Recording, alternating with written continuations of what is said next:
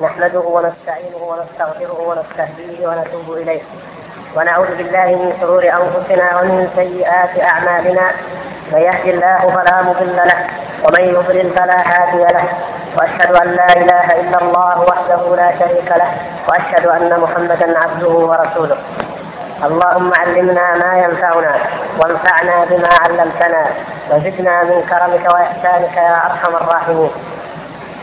أما بعد أيها الإخوة الكرام فقد سبق أن شرحنا في الدرس الماضي قول المؤلف الماتن لا تبلغه الأوهام ولا تدركه لا تبلغه الأوهام ولا تدركه الأفهام وقبل ذلك وقبله أيضا في حلقة أخرى نفي التمثيل ونفي التشبيه عن الله تبارك وتعالى.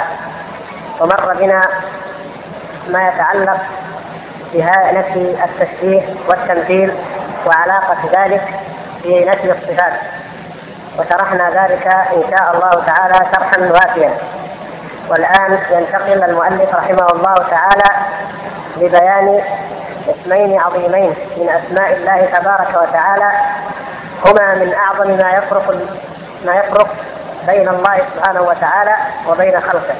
هذان الاسمان اللذان لا يتصف بهما أحد إلا الله سبحانه وتعالى واللذان إليهما ترجع جميع نعوت الجلال والكمال لله سبحانه وتعالى وهما الحي القيوم.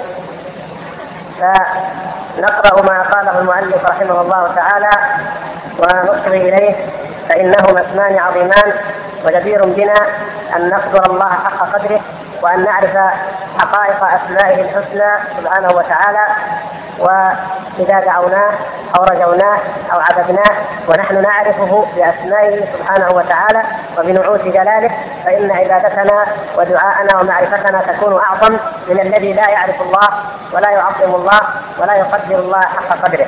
ومن أجل ذلك حري بنا أن نفهم معاني هذه الأسماء وأن نتبينها وأن نفهم كيفية استلزامها لجميع نعوت الجلال والكمال ورجوع جميع ذلك إليها.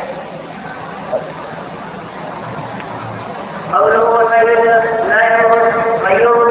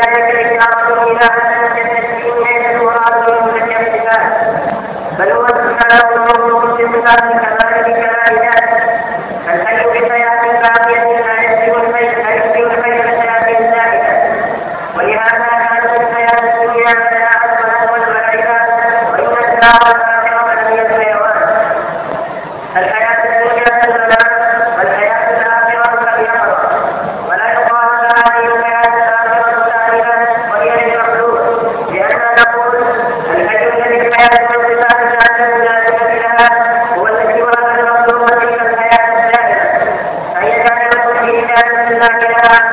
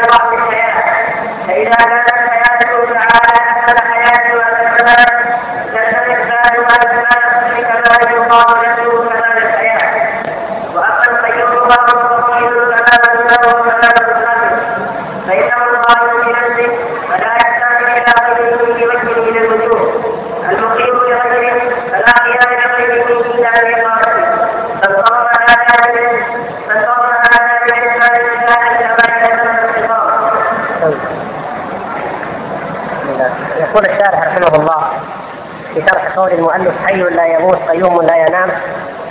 يقول ابتدأ ذلك بذكر الآيات الثلاث التي ورد فيها هذان الاسمان الحي القيوم وهي آية الكرسي من سورة البقرة الله لا إله إلا هو الحي القيوم. وأول سورة آل عمران ألف لام الله لا إله إلا هو الحي القيوم. وفي سورة طه قوله تعالى وعنت الوجوه للحي القيوم. وهذه هذه الثلاث الآيات جاء في حديث صحيح عن النبي صلى الله عليه وسلم أن اسم الله الأعظم في هذه الثلاث الآيات. وفي قال النبي صلى الله عليه وسلم اسم الله الأعظم في ثلاث سور البقرة وآل عمران وطه. ثم شرح ذلك هشام بن عمار. راوي الحديث هشام بن عمار شيخ الإمام البخاري بدمشق بالشام. شرح ذلك فقال أما البقرة فقوله تعالى الله لا إله إلا هو الحي القيوم. وأما آل عمران فقوله تعالى ألف لام ميم الله لا إله إلا هو الحي القيوم. وأما طه فقوله تعالى وعنت الوجوه للحي القيوم. فدل ذلك على أن هذه هذان الاسمان هما الاسم الأعظم وقد سبق أن قلنا إن حقيقة الاسم الأعظم بالتعيين فيها اختلاف وأن لله تعالى حكمة في إخفاء هذا الاسم وتعيينه. كما أن هنالك حكمة من إخفاء ليلة القدر على سبيل المثال. فهذا مثل هذا. فلله حكمة وذلك لكي يدعى سبحانه وتعالى بجميع أسمائه. فمن دعا الله تعالى بجميع أسمائه أو بأخصها فقد دعا الله سبحانه وتعالى باسمه الأعظم. كما أن من قام رمضان بل من قام العشر بل من قام الوتر من ليالي العشر فقد أدرك ليلة القدر. فهذا من باب الترغيب. هذه هذا الإخفاء فيه ترغيب وحث وحظ حتى يدين الإنسان الطاعة. فالاسم الأعظم في هذه الثلاث. ولو تأملنا هذه الآيات لوجدنا فيها العجب العجيب من المعاني. انظروا مثلا إلى آية الكرسي التي تتكون من عشر جمل كلها في تعظيم الله سبحانه وتعالى وفي توحيده بأنواع التوحيد ولا سيما معرفته. فإن المعنى الأعم الذي تدل عليه آية الكرسي هو معرفة الله سبحانه وتعالى وما له من حق عن العباد. ومعرفة عظمته تبارك وتعالى. فابتدأها الله تعالى بقوله الله. هذا هو المبتدا الله لا إله إلا هو الحي القيوم. الله هذا المبتدا لفظ الجلالة هذا أعرف المعارف. والنحويون يقول اختلف النحويون ما هو أعرف المعارف؟ قال بعضهم العلم. وقال بعضهم اسم الإشارة. وقال بعضهم الضمير. وقال بعضهم المعرف بألف. كل منهم نظر من زاوية إلى أن المع... إلى أن هذا العلم هذه المعرفة هي أعرف من غيرها ولكن سيبويه إمام النحاة قال لما تعرض لهذا الموضوع قال سيبويه أعرف المعارف الله لفظ الجلالة سبحانه وتعالى. ولهذا قيل إن سيبويه رؤيا في المنام.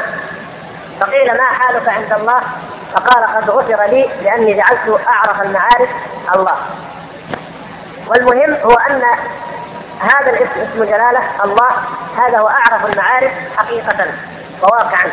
بحيث أنك مع أي إنسان مع أي مخلوق مع أي بشر تخاطبه بهذا الاسم إما في اللغة العربية وهو الله وإما في أي لغة ينطق بها ويعرفها فإنه هو أعرف المعارف عنده. إذا قلت له الله فإنه يعرف تمام المعرفة ولا يختلط عليه. بخلاف لو قلت مثلا الملك أو فلان أو الأمير أو كذا ربما يلتبس عليه اثنان أو ثلاثة. لكن إذا قلت الله في هذه الكلمة أو ما يقابلها من أي لغة فإنه يعرف المعرفة المطلقة التي لا يشتبه فيها مع غيره. فبدأ هذه الله بدأ هذه الآية العظيمة مبدوءة باسم الجلالة الأعظم. الله لا إله إلا هو. وهذا هو اخص وأعظم الأوصاف لله سبحانه وتعالى أنه لا إله إلا هو. وهذه هي الكلمة. كلمة لا إله إلا الله هي أعظم كلمة وأعظم ذكر وأعظم دعاء التي بعث بها رسل الله سبحانه وتعالى ونزلت بها الكتب من عند الله سبحانه وتعالى وقام لأجلها الجهاد بين الأنبياء وأممهم وبين المؤمنين والكافرين. كلمة لا إله إلا الله. الله لا إله إلا هو. ثم قال تعالى الحي القيوم. فذكر هذين الاسمين اللذين ترجع إليهما جميع نعوت الجلال والكمال كما سيأتي بيانه إن شاء الله تعالى. إلى آخر الآية. المهم أن هذه هي الحي القيوم هذين الاسمان اقترنا في هذه الثلاث الآيات من هذه الثلاث السور.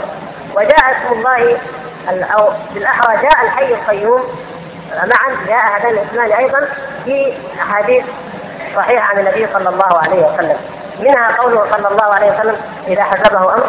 كان النبي صلى الله عليه وسلم إذا حسبه أمر يعني إذا أهمه أمر و يعني شد انتباهه أو استرعاه أو أشغله أمر كان يقول يا حي يا قيوم برحمتك أستغيث. يجمع هذين الاسمين معا يا حي يا قيوم برحمتك أستغيث. وهذا من الأدعية الجوامع التي بإمكان كل إنسان منا أن يحفظها وأن يرددها أيضا. فيقول إذا أهمه أمر يا حي يا قيوم برحمتك استغيث وفي حديث آخر أنه صلى الله عليه وسلم علم بعض أصحابه أن يقول يا حي يا قيوم برحمتك أستغيث. أصلح لي شأني كله ولا تكلني إلى نفسي طرفة عين. انظروا إلى عظمة هذه امثال هذه الأدعية.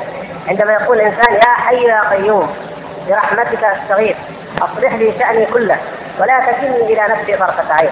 هذا تمام التوكل والتفويض والانقياد إلى الله سبحانه وتعالى. ولهذا تكون الإجابة تكون هذا الدعاء قمينا بالإجابة بإذن الله تبارك وتعالى. وجاء في, في الآيات اسم الله الحي أيضا مقرونا لماذا؟ بتوحيد الألوهية والعبادة. كما في قوله تعالى في سورة غافر هو الحي لا إله إلا هو فادعوه مخلصين له الدين الحمد لله رب العالمين. هو الحي لا إله إلا هو فادعوه مخلصين له الدين.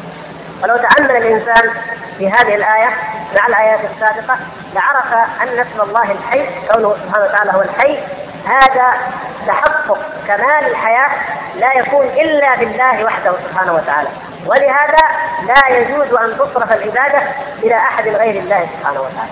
ايا كان هذا المعبود من دون الله فإنه لا يكون هو الحي. نعم قد يكون حي لكن ليس هو الحي. هو الحي لا إله إلا هو كما قال سبحانه وتعالى.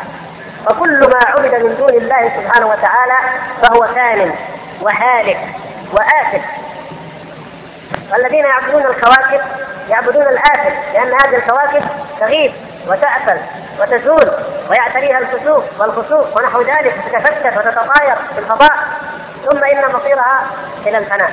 ليست لها الحياة المطلقة. فكيف تعبدون الكواكب من دون الله؟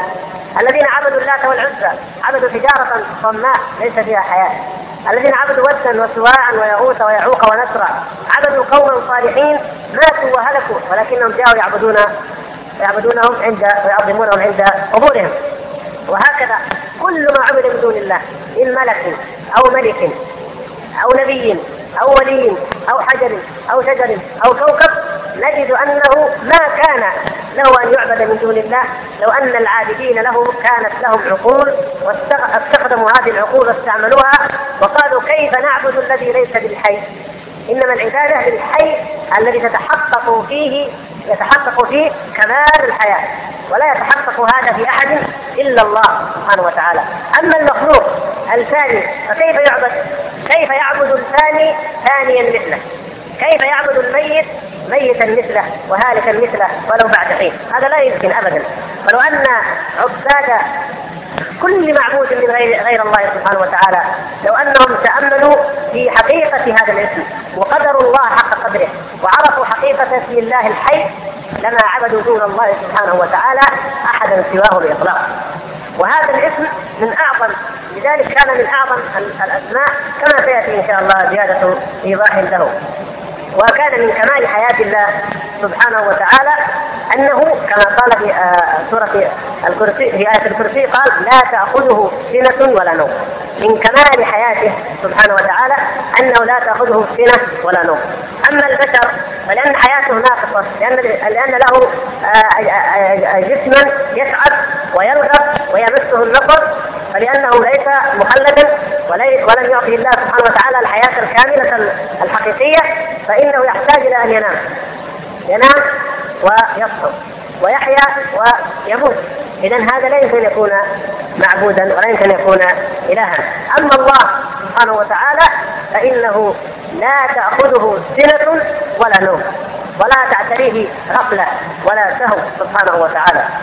لا تأخذه سنة ولا نوم.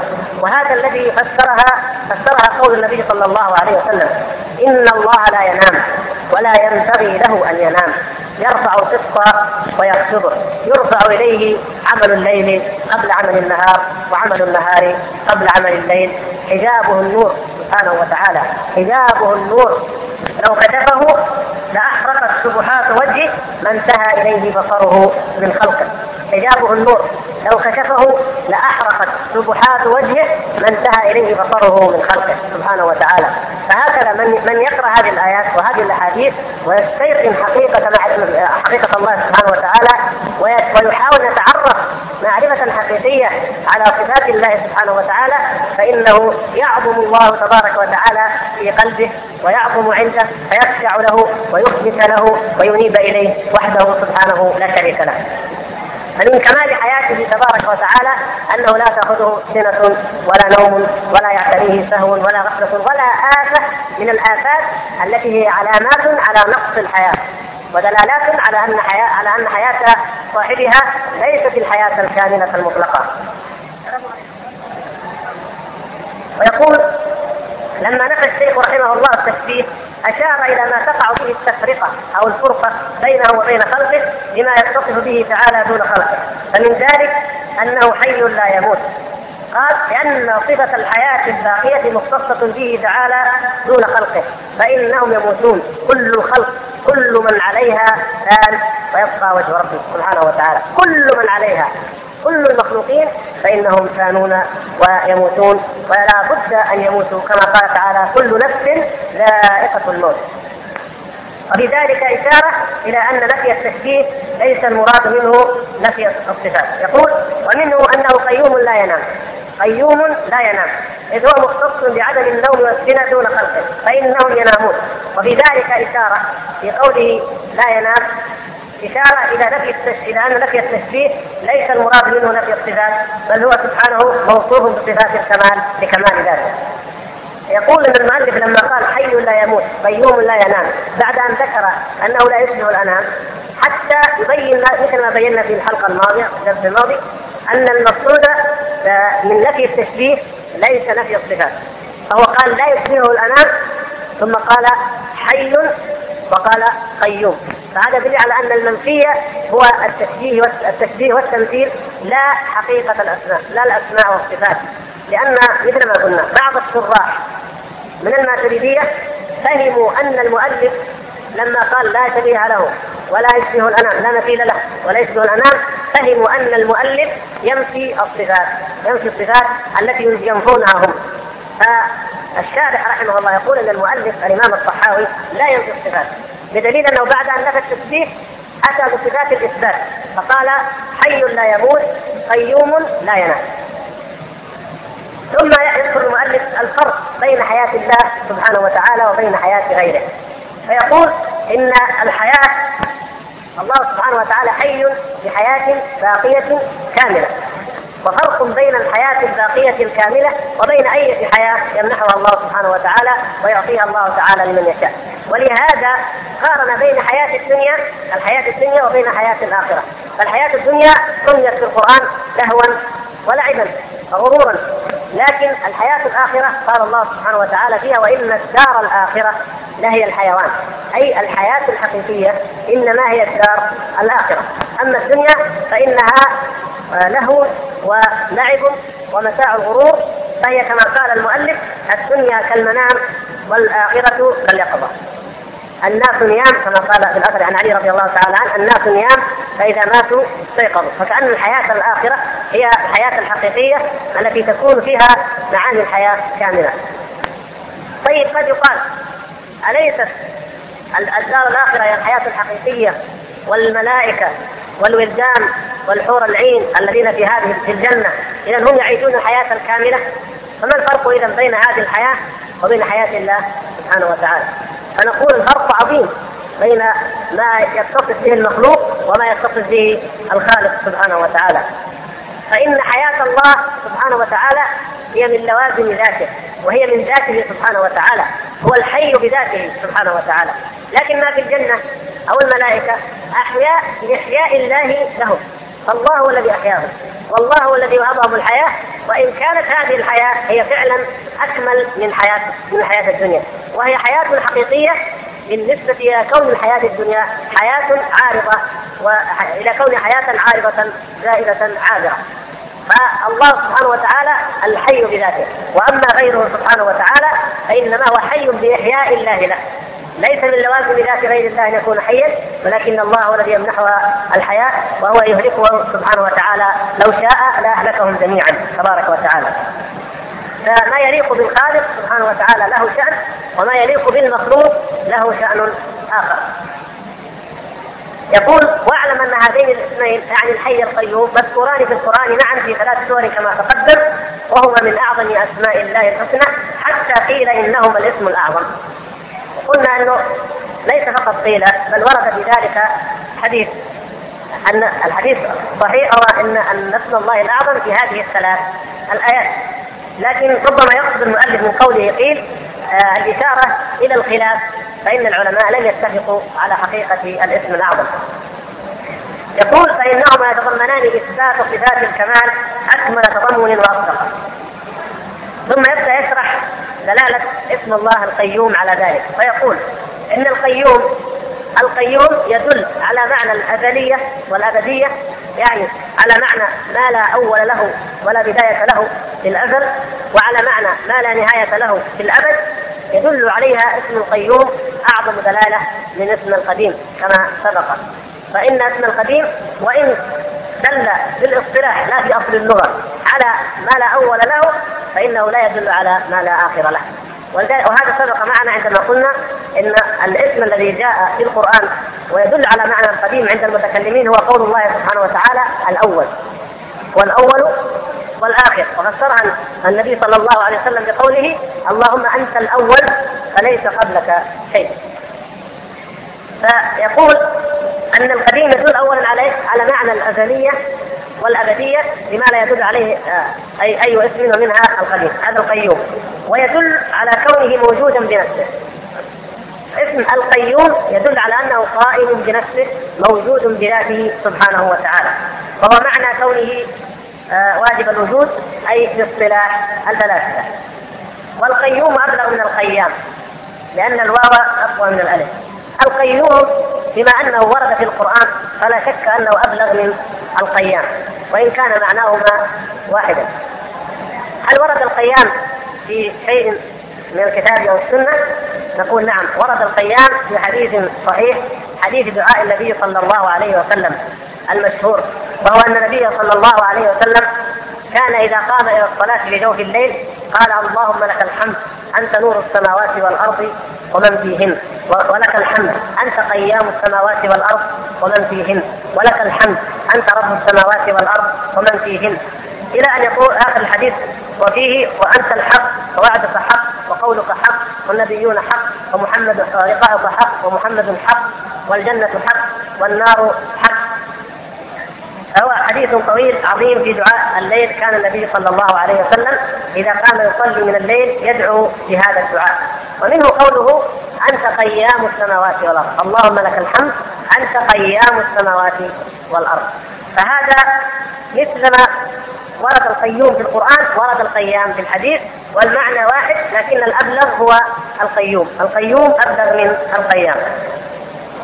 وهو أيضا يفيد قيامه بنفسه باتفاق المفسرين.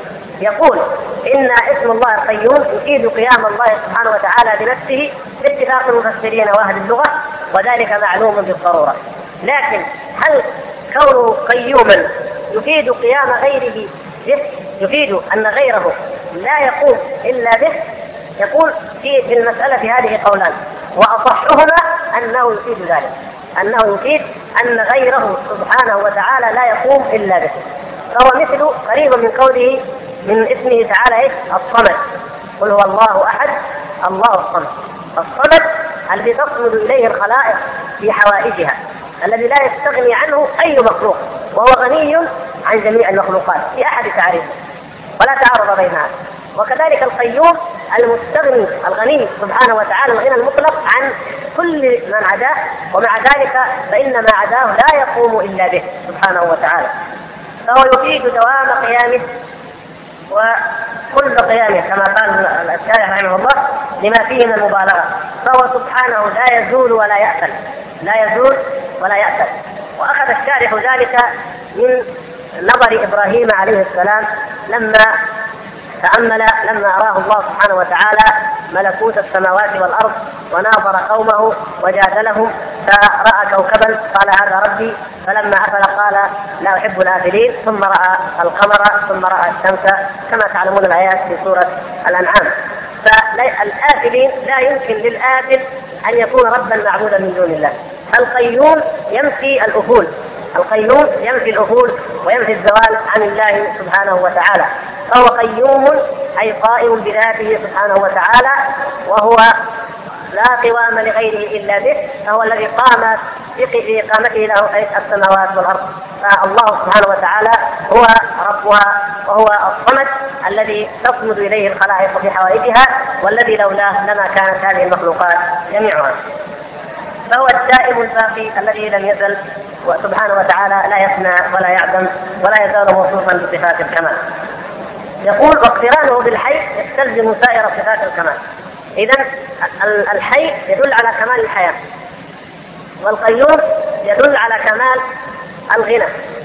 ومن هذين الاسمين معا نفهم أن كل جميع أو كل صفات الكمال ونعوش الجلال ترجع إليهما ترجع إليهما. وبين ذلك بقوله ويدل على دوامها وبقائها وانتفاء النقص والعدم عنها أزلا وأبدا. يقول ولهذا كان قوله الله لا إله إلا هو الحي القيوم أعظم آية في القرآن كما ثبت ذلك في الحديث الصحيح عن النبي صلى الله عليه وسلم حديث أبي بن كعب لما سأله النبي صلى الله عليه وسلم يا أبا المنذر أي آية أعظم في كتاب الله سبحانه وتعالى؟ فقال له آية الكرسي فقال ليهلك العلم أبا المنذر. وهذا دليل على علم أبي رضي الله تعالى عنه أنه عرف ما هي أعظم آية في كتاب الله سبحانه وتعالى.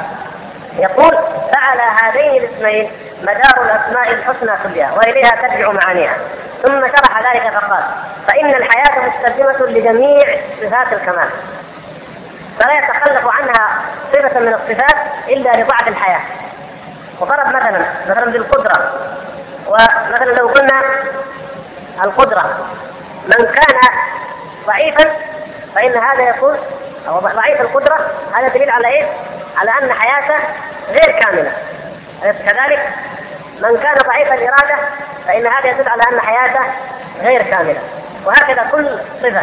لكن الذي يتحقق فيه صفة الحي كمال الحياة فهذا يستلزم أن يكون لديه كمال القدرة وكمال الإرادة وكمال الحكمة.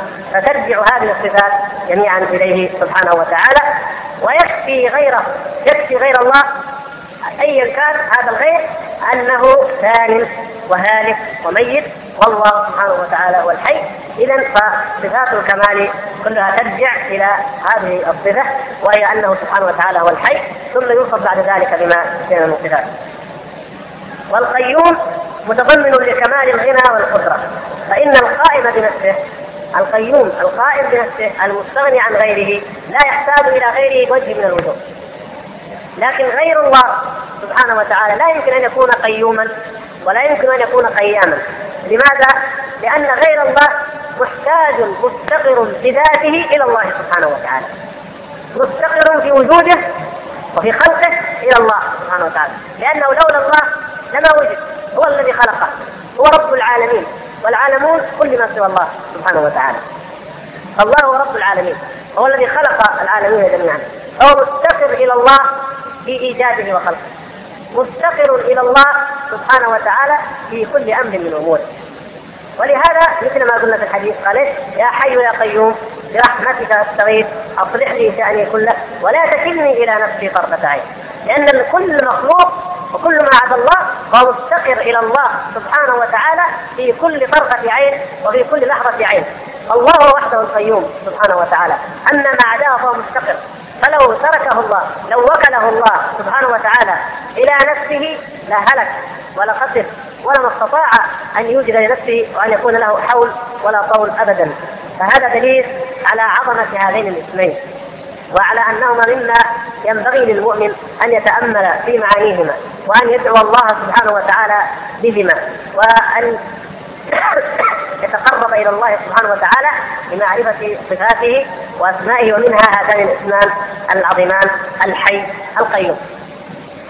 وهذه المعرفة هي التأمل والتفكر في عظمة الله المستلزم للاخبات وللخشوع والتذلل والرغبة والرهبة إلى الله. لماذا نقول هذا الكلام؟ لأن هناك بعض الضلال الذين أضلهم الله سبحانه وتعالى قالوا إن اسم الحي له خصيصة عظيمة، عرفوا هذا الكلام أو بعضه وأن اسم الله الحي له خصيصة عظيمة لكن لم يعرفوا لماذا أو ما الذي ينبغي ويستلزم هذا منا هذا الأمر هذه المعرفة لم يدركوا أنها تستلزم الإخبات والخشوع والتذلل إلى الله والرغبة والرهبة وإفراده سبحانه وتعالى بالعبادة كما قال هو الحي لا إله إلا هو. فهم لم لم ينظروا إلى هذه المعاني كلها.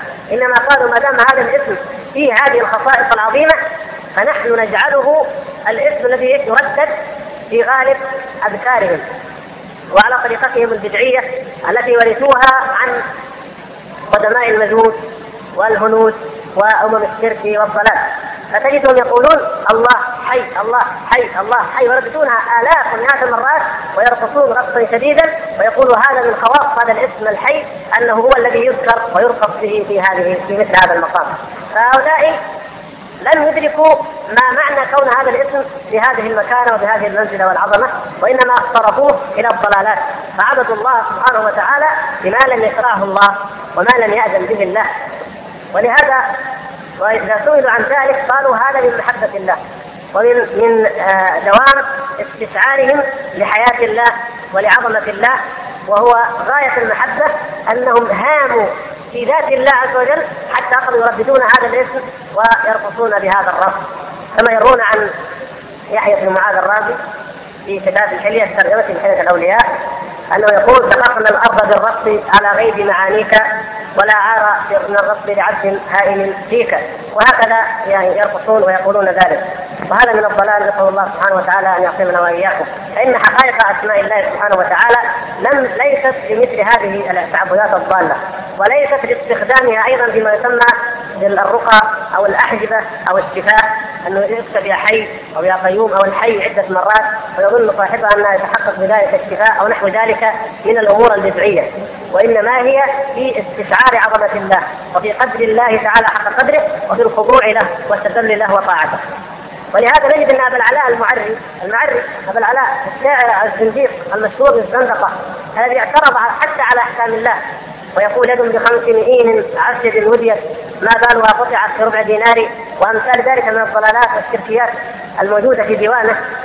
أبو العلاء لما سمع أن هؤلاء القوم يجلسون يجتمعون في المساجد وتحضر لهم الموائد أو في ما يسمونه الخلوة أو الرباط أو الخانقاه ما أشبه ذلك ويأكلون الموائد العظيمة تجتمع لهم وتهدى لهم من الأمراء من الملوك.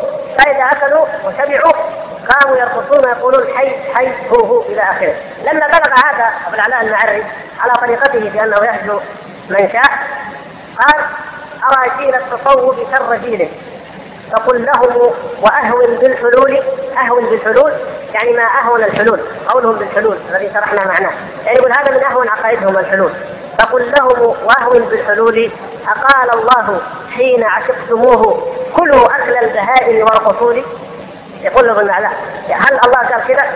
يقول من محبة الله كما يقول ولا عار من الرب لعبد هائل فيك لعبد هائل فيك يقول هذا الهيام والمحبة. خلينا نقول حي حي حي ونرقص أقول على هذا الزنديق يطعن في الدين. لأنه يظن هؤلاء هم الذين يمثلون حقيقة الدين. وربما أنه يطعن فيهم الشاهد أنه يقول أقال الله حين عشقتموه. كلوا أكل البهائم والفصول هل هذا من شرع الله؟ لا والله ليس من شرع الله. فأولى بهؤلاء أن يتأملوا وأن يفكروا. إذا كان الزنادقة عرفوا أن هذا أن محبة الله ليست بأن يملأوا بطونهم ويرقصون فكيف بمن يدعون الولاية؟ الزنديق يعلمهم أن العبادة ليست بهذا الشكل. فكيف هم يدعون الولاية العظمى أو القطبية أو الدرجات العلى ومرتبة الإحسان؟ كما يسمونها. الشاهد أيها الإخوة الضلالات كثيرة لكن يهمنا أن نعرف كيف ضل بعض الناس في حقائق الأسماء الحسنى.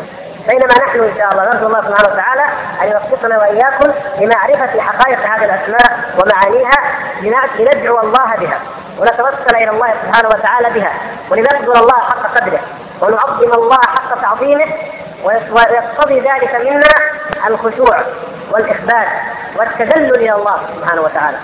النبي صلى الله عليه وسلم لما كان يقوم في جوف الليل في في هدأة وهدأة العيون ويتعبد يعبد الله سبحانه وتعالى ويدعو بهذا الدعاء اللهم لك الحمد أنت قيام السماوات والأرض إلى آخر الدعاء الذي سبق إرادة. هذه هي حقيقة العبادة والتضرع إلى الله سبحانه وتعالى.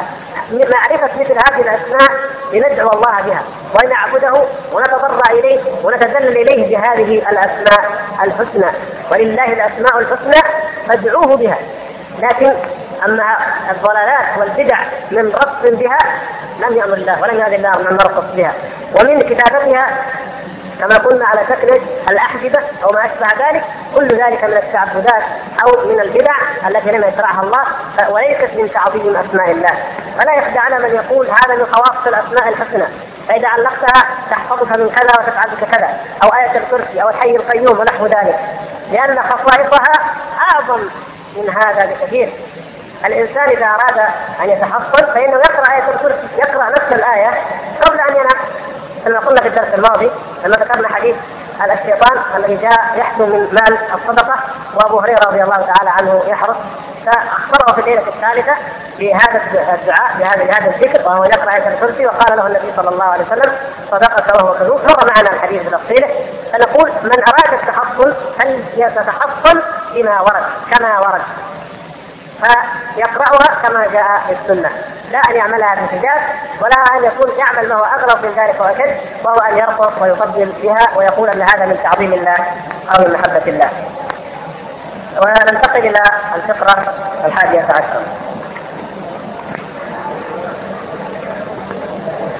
قوله خالق بلا حاجة خالق بلا قول قال تعالى وما خلقت الجن والانس الا ليعبدون ما اريد منهم من رزق وما اريد ان يطعمون ان الله هو الرزاق ذو القوة المتين وقال تعالى يا ايها الناس أنتم الفقراء إلى الله والله هو الغني الحميد والله غني وأنتم الفقراء وقال تعالى قل غير الله اتخذ وليا من فاطر السماوات والارض وهو يطعم ولا يطعم وقال صلى الله عليه وسلم من حديث ابي ذر رضي الله عنه يا عبادي لو ان اولكم واخركم وانسكم وجنكم كانوا على اتقى برجل واحد منكم ما زاد ذلك في ملكي شيئا يا عبادي لو ان اولكم وان اولكم واخركم وانسكم وجنكم كانوا أخي على طريق الحق. هنا منتصف الشريف. قالوا في صحيح واحد فاعطيت كل الا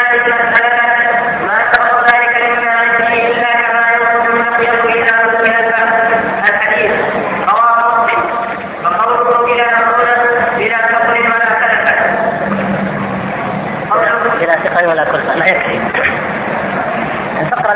من متن العقيدة الطحاوية يقول الإمام الطحاوي رحمه الله خالق بلا حاجة رازق بلا مؤونة. وشرحها المؤلف رحمه الله تعالى بهذه الآيات العظيمة من سورة الذاريات وما خلقت الجن والإنس إلا ليعبدون ما أريد منهم من رزق وما أريد أن يطعمون. إن الله هو الرزاق ذو القوة المتين. وما تلاها من الآيات والأحاديث. الله تعالى خالق بلا حاجة. هو الذي خلق الخلق ولم يخلقهم تبارك وتعالى لحاجة منه إليهم. ليس محتاجا إليهم لا محتاجا أن يعبدوه ولا ولا محتاجا أن يرزقوه ولا محتاجا أن يطعموه سبحانه وأن يطعموه سبحانه وتعالى. فهو الغني الغنى المطلق عنه كما سبق في قوله القيوم.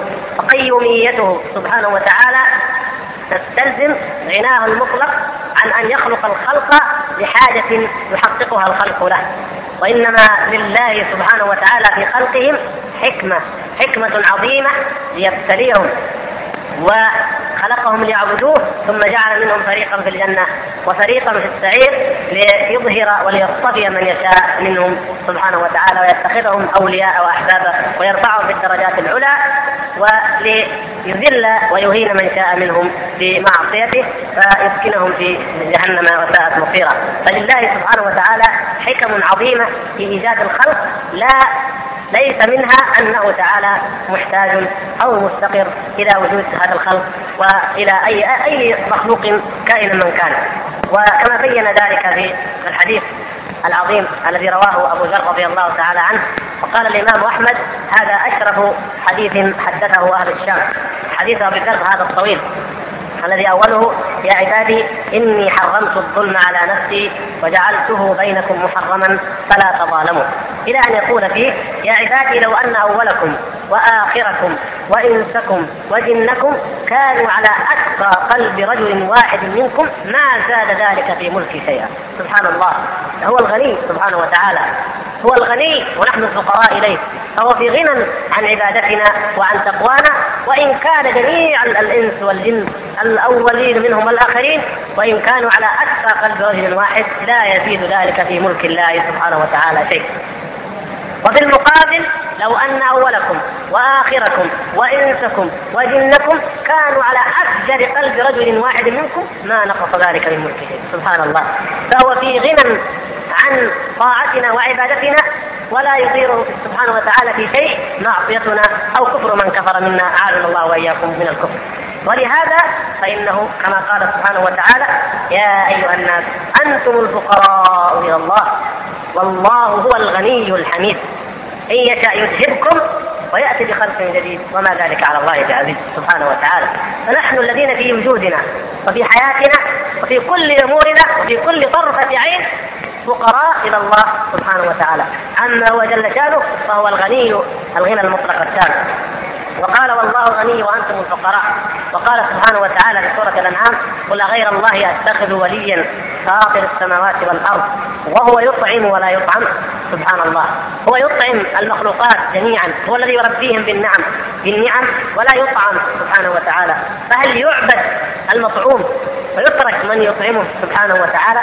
فلهذا كما جاء في الأثر الحديث القدسي الذي يروى في الأثر أن الله سبحانه وتعالى يقول اني والإنس والجن لفي أمر عظيم. أخلق ويعبد غيري وأرزق ويشكر سواي. خيري إليهم نافذ وشرهم إلي صاعد. أتحبب إليهم بالنعم ويتبغضون إلي بالمعاصي. هذا هو حال العالمين مع رب العالمين سبحانه وتعالى. يخلق ويعبد سواه. سبحان الله. كيف تعبدون ما لا يخلق من دون الله؟ كيف تعبدون المخلوق مثلكم وتتركون عبادة الخالق سبحانه وتعالى. ويرزق ويشكر سواه. هذا أيضا من جهل الإنسان. إن الإنسان لظلوم كفار إنه كان ظلوما جهولا جاهل ظالم كافر. هكذا طبع الإنسان. قتل الإنسان ما أكفره من من جهل الجنس البشري ومن ظلمه ومن كفره أن الله هو الذي يرزقه ومع ذلك فإنه يشكر ما سواه. ينظر للأسباب التي أعطته الرزق وينسى الذي خلق الأسباب والذي هيأ الأسباب والذي هو من وراء ذلك كله ولدبر سبحانه وتعالى هذه الأرزاق حتى أنه ما من دابة في الأرض إلا على الله رزقها ايا كانت هذه الدابة من الضآلة ومن الصغر أو من الضخامة والكبر فالرازق لها هو الله سبحانه وتعالى فهو وحده الجدير بالعبادة ولا أحد سواه. فمن من اقتران الخالق مع الرازق. أيضا نفهم كمال الغنى لله سبحانه وتعالى وضرورة وكمال افتقار المخلوقين إليه. فإنهم مخلوقون والله الذي خلقهم. أم خلقوا من غير شيء؟ أم هم الخالقون؟ وهم مطعومون. والله الذي يطعمهم. والله تعالى هو الذي يرزقهم. فلذلك بعد أن قال رحمه الله بعد أن قال حي بعد أن قال حي لا يموت قيوم لا ينام قال بعد ذلك في الفقرة تليها خالق بلا حاجة رافق بلا مؤونة أي بلا كلفة وبلا مشقة. ومما يدل على هذه الفقرة الأخيرة قوله بلا مؤونة ما جاء في نفس حديث أبي ذر. هذا من قوله آه، سبحانه وتعالى في الحديث القدسي قال يا عبادي لو أن أولكم وآخركم وإنسكم وجنكم قاموا في صعيد واحد فسألوني فأعطيت كل واحد منهم مسالته ما نقص ذلك من ملكي شيئا إلا كما ينقص المخيط. إذا يعني الابره إذا غمس في البحر ما الذي ينقص؟ لا ينقص منه شيء. فهذا دليل على كمال غنى الله سبحانه وتعالى. ما عندكم ينفد وما عند الله باق. وإن من شيء إلا عندنا خزائنه سبحانه وتعالى. فهو الغني غنى مطلق في جميع الأحوال وفي جميع الحالات عن جميع المخلوقين وعن سائر الكائنات سبحانه وتعالى. قوله مميت بلا مخافة ذلك بلا مشقة الموت صفة وجودية خلافا للفلاسفة ومن وافقهم قال تعالى الذي خلق الموت والحياة ليبلوكم أيكم أحسن عملا والعدم لا يوصف بكونه مخلوقا وفي الحديث أنه يؤتى بالموت يوم القيامة على صورة كبش أكله فيذبح بين الجنة والنار وهو وهو إن كان حرمه الله تعالى خير وعزة كما أمر في العمل الصالح أنه يأتي صاحبه في صورة الشاة الأسد والعبد الخبير على أربع صورة وورد في القرآن أنه يأتي على صورة الشاة الشاة على صورة الشاة الشاة باللون الحديث أي قراءة الظاهر ورد في الأعمال أنها توضع في الميزان والآيات هي التي تصف هي التي تقبل تدخل الأعراض ورد في سورة البقرة وآل عمران أنه لا يوم القيامة القرآن يضلان صاحبهما كأنهما عبدان أو غيران أو في القائل من غير الصواب وفي الصحيح أن أعمال العباد تذهب إلى السماء فسيأتي الكلام على البعث والنشور إن شاء الله تعالى. قوله رحمه الله مميت بلا مخافة باعث بلا مشقة هذا استمرار والصفات التي يقولها الشارح رحمه الله تعالى في حق الله تبارك وتعالى فيقول مميت بلا مخافة وباعث بلا مشقة هو يحيي ويميت سبحانه وتعالى فيميت بلا مخافة من أحد أن يهلكه أو يميته الكل عنده سواء سبحانه وتعالى يهلك من يشاء ويميت من يشاء بلا مخافة ولا يبالي متى أهلكه وإنما في حق العبد الصالح المؤمن المتقرب إلى الله سبحانه وتعالى أن الله سبحانه وتعالى آه، عند موته يقول تعالى في الحديث القدسي وما ترددت في شيء كترددي أو ترددي في قبض نفس عبدي المؤمن هو يكره الموت وأنا أكره مساءته. أما غير ذلك فالله سبحانه وتعالى لا يخاف ولا يبالي بأن يهلك أيا كان من المخلوقين فهو كذلك باعث بلا مشقة. يبعثهم سبحانه وتعالى بلا مشقة. الكل هين عليه وإنما قال وهو أهون عليه والكل هين عليه سبحانه وتعالى. إعادة هذه المخلوقات مثل ما كانت وبعثها مثل ما بدأها أول مرة. يأتي المؤلف إلى قضية فلسفية وهي يقول يقول أن الموت صفه وجودية ولا خلافا للفلاسفه ومن وافقهم. الفلاسفة يقولون الموت ليس شيئا وجوديا إنما هو شيء عدمي لا وجود له عدم هو عدم الحياة. الموت عندهم هو مجرد أنه عدم الحياة فقط فليس شيئا وجوديا. يقول الشارع رحمه الله الموت صفة وجودية خلافا لهؤلاء وخلافا لمن وافقهم من بعض متكلمي الإسلام. يقول لأن الله تعالى يقول الذي خلق الموت والحياة ليبلوكم أيكم أحسن عملا. فقال خلق الموت وخلق الحياة. والحياة أمر وجودي مخلوق إذا فالموت آه، شيء أو أمر وجودي مخلوق. لأن العدم على قولكم إن إن الموت عدم محض العدم لا يوصف بكونه مخلوقا.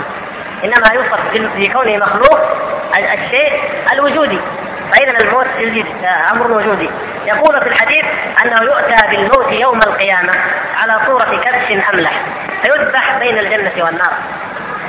يذبح الموت بهذا الشكل حتى يستيقن كل من هؤلاء وهؤلاء بالخلود. فيعلم أهل الجنة أنهم في نعيم ولا فناء ولا موت ولا خروج. ويعلم أهل النار أنهم في شقاء وفي عذاب أبدي. إلا من ورد في حقه الخروج من العصاة في شفاعة النبيين والصالحين أو بتحنن الله سبحانه وتعالى عليهم من بعد ذلك كما جاء ذلك في الأحاديث الصحيحة في إخراج العصاة وأصحاب الكبائر من النار. لكن المهم أن الخلود أبدي. حتى الذي يخرج الجهنميون الذين يخرجون من النار ويدخلون الجنة حتى هؤلاء خالدون. لكنهم أمضوا فترة أو شطرا من الوقت في النار عافنا الله وإياكم منها ثم ينتقلون إلى الجنة برحمة الله سبحانه وتعالى فهم مخلدون مخلدون وقد ذبح الموت. وذلك لكي ييأس هؤلاء وهؤلاء إذا الموت أمر وجودي ولهذا يذبح يأتي في صورة كبش أملح ثم يذبح فهذا رد على من يقول إنه مجرد عدم المحض فيأتي في الحديث أنه يؤتى بالموت كهيئة كبش أملح فينادى مناد فينادي مناد يا أهل الجنة فيشربون وينظرون فيقول هل تعرفون هذا؟ هل تعرفون هذا؟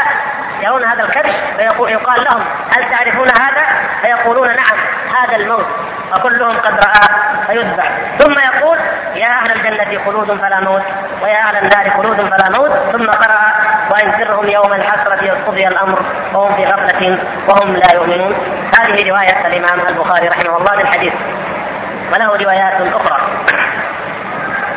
طيب يأتي الإشكال. الموت عرض. فكيف يوصف؟ كيف يجسم؟ معنى العرض انه قلنا الجوهر والعرض عندهم الجوهر ما قام بذاته والعرض ما قام بغيره يعني الإنسان جوهر. هذا الجدار مثلا جوهر هكذا. فنقول مثلا هذا العمود جوهر. والعرض هو إيش؟ هو اللون الذي فيه. لأن اللون لا يقوم بذاته إنما يقوم فيه وهكذا. الحياة مثلا الموت عندهم أعراض لأنها لا وجود لها مستقل إنما هي تقوم بالأحياء أو تقوم بالأموات. فيقول السؤال كيف يأتي في هذه الهيئة وهو عرض من الأعراض وليس أمرا آه يعني جوهرا ليس شيئا قائما بذاته ونفسه. يأتي المؤلف رحمه الله بعدة أمثلة من هذه الأحاديث الصحيحة. من ذلك يقول إن الله سبحانه وتعالى يقلبه يقلب هذه الأعراض فتصير أعيانا. الأعراض تصبح ذواتا وأعيانا. من ذلك أن العمل الصالح يأتي صاحبه بصورة الشاب الحسن والعمل القبيح يأتي في صورة الشاب القبيح وذلك ضمن الحديث الطويل الذي رواه الإمام أحمد في المسند في صفة موت المؤمن وفي صفة موت الكافر أو المنافق. منذ أن تغرغر وتأتيه ملائكة الرحمة يعني منذ الانقطاع عن الدنيا والإقبال على الآخرة إلى أن توضع روحه في عليين أو توضع في سجين والعياذ بالله. فمن صفات المؤمن أنه إذا وضع في قبره يأتيه شاب حسن فيقول من أنت؟ فوجهك الوجه يبشر بالخير أو وجهك الوجه الحسن ويستبشر بوجوده فيقول أنا عملك الصالح. وأما المنافق والكافر والعياذ بالله فإنه يأتيه في أقبح صورة فيقول من انت قبحك الله وقاتلك الله؟ فوجهك الوجه ينذر بالسوء. فيقول أنا عملك القبيح.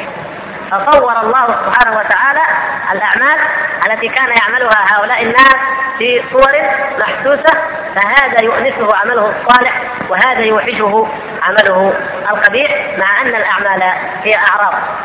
ومن ذلك أيضا يقول آه، ما ورد في القرآن في ان أنه يأتي على صورة الشاب الشاحب اللون. يقول هذا الحديث في تمامه في المسند يقول تعلموا سورة البقرة فإن أخذها بركة وتركها حسرة ولا يستطيعها البطلة. والبقلة هم السحرة. السحرة لا يستطيعون ولا يطيقون سورة البقرة أبدا. ولذلك من يقرأ سورة البقرة فإنه يعصم بإذن الله سبحانه وتعالى وينجو من شر السحرة وأعمالهم ثم قال تعلموا سورة البقرة وآل عمران فإنهما الزهراوان يضلان صاحبهما يوم القيامة كأنهما غمامتان أو غيابتان أو فرقان من طير صواب. وإن القرآن يلقى صاحبه يوم القيامة حتى ينشق عنه قبره كالرجل الشاحب فيقول له هل تعرفني؟ فيقول ما أعرفك ما أعرفك. فيقول أنا صاحبك القرآن الذي أظمأتك في الهواجر. وأسهرت ليلك. وإن كل تاج وراء تجارته وإنك اليوم من وراء كل تجارة. إلى آخر الحديث. الشاهد في هذا هو قوله إن القرآن يأتي في صورة الشاب الشاهد. وفي في الحديث الآخر إن البقرة وآل عمران يضلان صاحبهما كأنهما غمامتان أو غيامتان أو فرقان من طير صواب وهذا أيضا في المسند مثل مثل ما جاء في هذا الحديث إلا أن هذا الحديث اللفظ الأخير في صحيح مسلم ولفظه يقول النبي صلى الله عليه وسلم عن أبي إمامة اقرأ القرآن فإنه يجيء يوم القيامة شفيعا. اقرأوا الزهراوين البقرة وآل عمران فإنهما تأتيان يوم القيامة كأنهما غمامتان أو كأنهما غيايتان أو كأنهما فرقان من طير صواب تحاجان عن اصحابهما اقرأوا سورة البقرة فإن أخذها بركة وتركها حسرة ولا يستطيعها البطلة. هذا الحديث الأخير هو الحديث آه، في صحيح مسلم. قرأنا اللفظ لنستدل على ماذا؟ على أن القرآن أو على أن هاتين السورتين بالنسبة لكل إنسان. يعني البقرة وآل عمران تأتي تحاجان عن صاحبهما عن الذي قرأهما. وقرآن كل إنسان يأتيه في صورة الشاب الشاهد بعد أن يشق عنه قبره. قرآنه هو. قرآن كل إنسان. إذا هذا من أعماله. هذا من أعمال الإنسان. قراءته من أعماله. ضمن الأعمال التي توضع في الميزان وضمن الأعمال التي تصعد إلى الله سبحانه وتعالى مع أنها أعراض. لكي نعرف أنه لا استدلال بالجهمية القائلين بأن القرآن مخلوق بأمثال هذه الآيات. لماذا؟ لأن قراءتي أنا قراءتي أنا مخلوقة وقراءتك مخلوقة. أما القرآن الذي هو كلام الله فهو ليس بمخلوق. الذي يأتي كل إنسان منا هو قراءته لا القرآن الذي هو كلام الله سبحانه وتعالى. إنما قراءة كل إنسان تأتيه. قراءته للقرآن تأتيه مثل ما أن صلاته وزكاته وحجه وصيامه تأتيه في قبره في صورة شاب حسن. فكذلك قراءته للقرآن تأتيه يوم القيامة فكأنهما غايتان أو غمامتان. فهذا مما أبطل به الإمام أحمد رحمه الله تعالى استدلال الجهمية الذين قالوا إن القرآن مخلوق. فهذا من ضمن الأعمال التي تصعد إلى السماء كما جاء في الحديث الصحيح. فإليه يصعد الكلم الطيب والعمل الصالح يرفعه. الكلم الطيب هو الذكر الذي يذكره العبد يذكره الإنسان ربه سبحانه وتعالى ومع ذلك فإنه يصعد إلى الله سبحانه وتعالى. وهذه الأعمال توزن يوم القيامة للموازين جميع الأعمال. كما ثبت ذلك ورد في أحاديث كثيرة صحيحة منها حديث المفلس لما قال النبي صلى الله عليه وسلم آه، من المفلس؟ أتدرون من المفلس؟ أو من المفلس فيكم؟ قالوا يا رسول الله المفلس فينا من لا درهم له ولا دينار هذا العرف المادي العرف البشري المادي المفلس اللي ما عنده لا درهم ولا دينار فقال النبي صلى الله عليه وسلم ولكن المفلس من يأتي يوم القيامة بحسنات كالجبال لو قال بصلاة وصيام وجهاد وحج وحج ثم يأتي وقد ظلم هذا وسرق هذا وأخذ مال هذا. حين تنصب الموازين فحينئذ فيؤخذ من حسناتهم فيعطى يعطون يعطى هؤلاء الذين ظلمهم وضربهم من حسناته فإذا نفذت أخذ من سيئاتهم فطرحت عليه فيلقى في النار هذا هو المسلم فالشاهد أن هذه الأعمال تأتي كالجبال وتأتي وتوزن كما في حديث أيضا آه، فضل لا إله إلا الله حديث الرجل الذي يقول الله تعالى له يوم القيامة بعد أن توزن جميع أعماله وإذا بحسناته آه، طائشة وإذا بسيئاته عظيمة وثقيلة فتجعل تأتي سيئاته في تسعة وتسعين سجلا فيقول له الرب تبارك وتعالى هل بقي لك من شيء؟ هل من عملك لدينا من شيء؟ فيقول لا يا رب ماذا بقي؟ فيقول الله سبحانه وتعالى ولكن لا لا لا, لا, لا يبدل القول لدي وما أنا بظلام للعبيد بقي لك هذه البطاقة فيرى بطاقة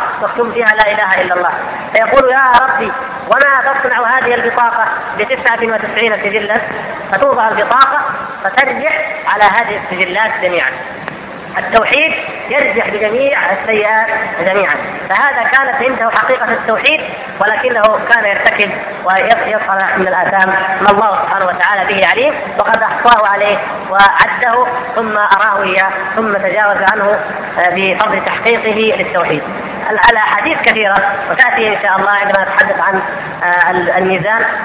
وفي اخر من ضمن الحديث عن البعث يأتي الحديث عن الميزان وهناك نبين مثل الرد على مثل هذه الشبهة وهي قول الفلاسفة والمعتزلة ومن وافقهم بأن الأعمال أعراض والأعراض لا توزن وأنكروا نتيجة لذلك أنكروا الميزان. لذلك من عقيدة أهل السنة والجماعة اننا نؤمن بالصراط ونؤمن بالميزان. أما هم ينكرون الميزان لأن الأعمال في نظرهم ولا هي أعراض وكيف توزن توزن مع أن الله سبحانه وتعالى قال فلا نقيم لهم يوم القيامة وزنا فالوزن قد جاء في الكتاب وليس فقط في, الأحاديث الصحيحة. نحمده ونستعينه ونستغفره ونستهديه ونتوب إليه. ونعوذ بالله من شرور أنفسنا ومن سيئات أعمالنا. من يهد الله فلا مضل له ومن يضلل فلا هادي له. وأشهد أن لا إله إلا الله وحده لا شريك له وأشهد أن محمدا عبده ورسوله. اللهم علمنا ما ينفعنا وانفعنا بما علمتنا وزدنا من كرمك وإحسانك يا أرحم الراحمين. أما بعد أيها الإخوة الكرام فقد سبق أن شرحنا في الدرس الماضي قول المؤلف الماتن لا تبلغه الأوهام ولا تدركه لا تبلغه الأوهام ولا تدركه الأفهام. وقبل ذلك وقبله أيضا في حلقة أخرى نفي التمثيل ونفي التشبيه عن الله تبارك وتعالى. ومر بنا ما يتعلق بنفي التشبيه والتمثيل وعلاقة ذلك بنفي الصفات. وشرحنا ذلك إن شاء الله تعالى شرحا وافيا. والآن ينتقل المؤلف رحمه الله تعالى لبيان اسمين عظيمين من أسماء الله تبارك وتعالى هما من أعظم ما يفرق ما يفرق بين الله سبحانه وتعالى وبين خلقه. هذان الاسمان اللذان لا يتصف بهما أحد إلا الله سبحانه وتعالى واللذان إليهما ترجع جميع نعوت الجلال والكمال لله سبحانه وتعالى وهما الحي القيوم. فنقرأ ما قاله المؤلف رحمه الله تعالى ونصغي إليه فإنهما اسمان عظيمان وجدير بنا أن نقدر الله حق قدره وأن نعرف حقائق أسمائه الحسنى سبحانه وتعالى وإذا دعوناه أو رجوناه أو عبدناه ونحن نعرفه بأسمائه سبحانه وتعالى وبنعوت جلاله فإن عبادتنا ودعاءنا ومعرفتنا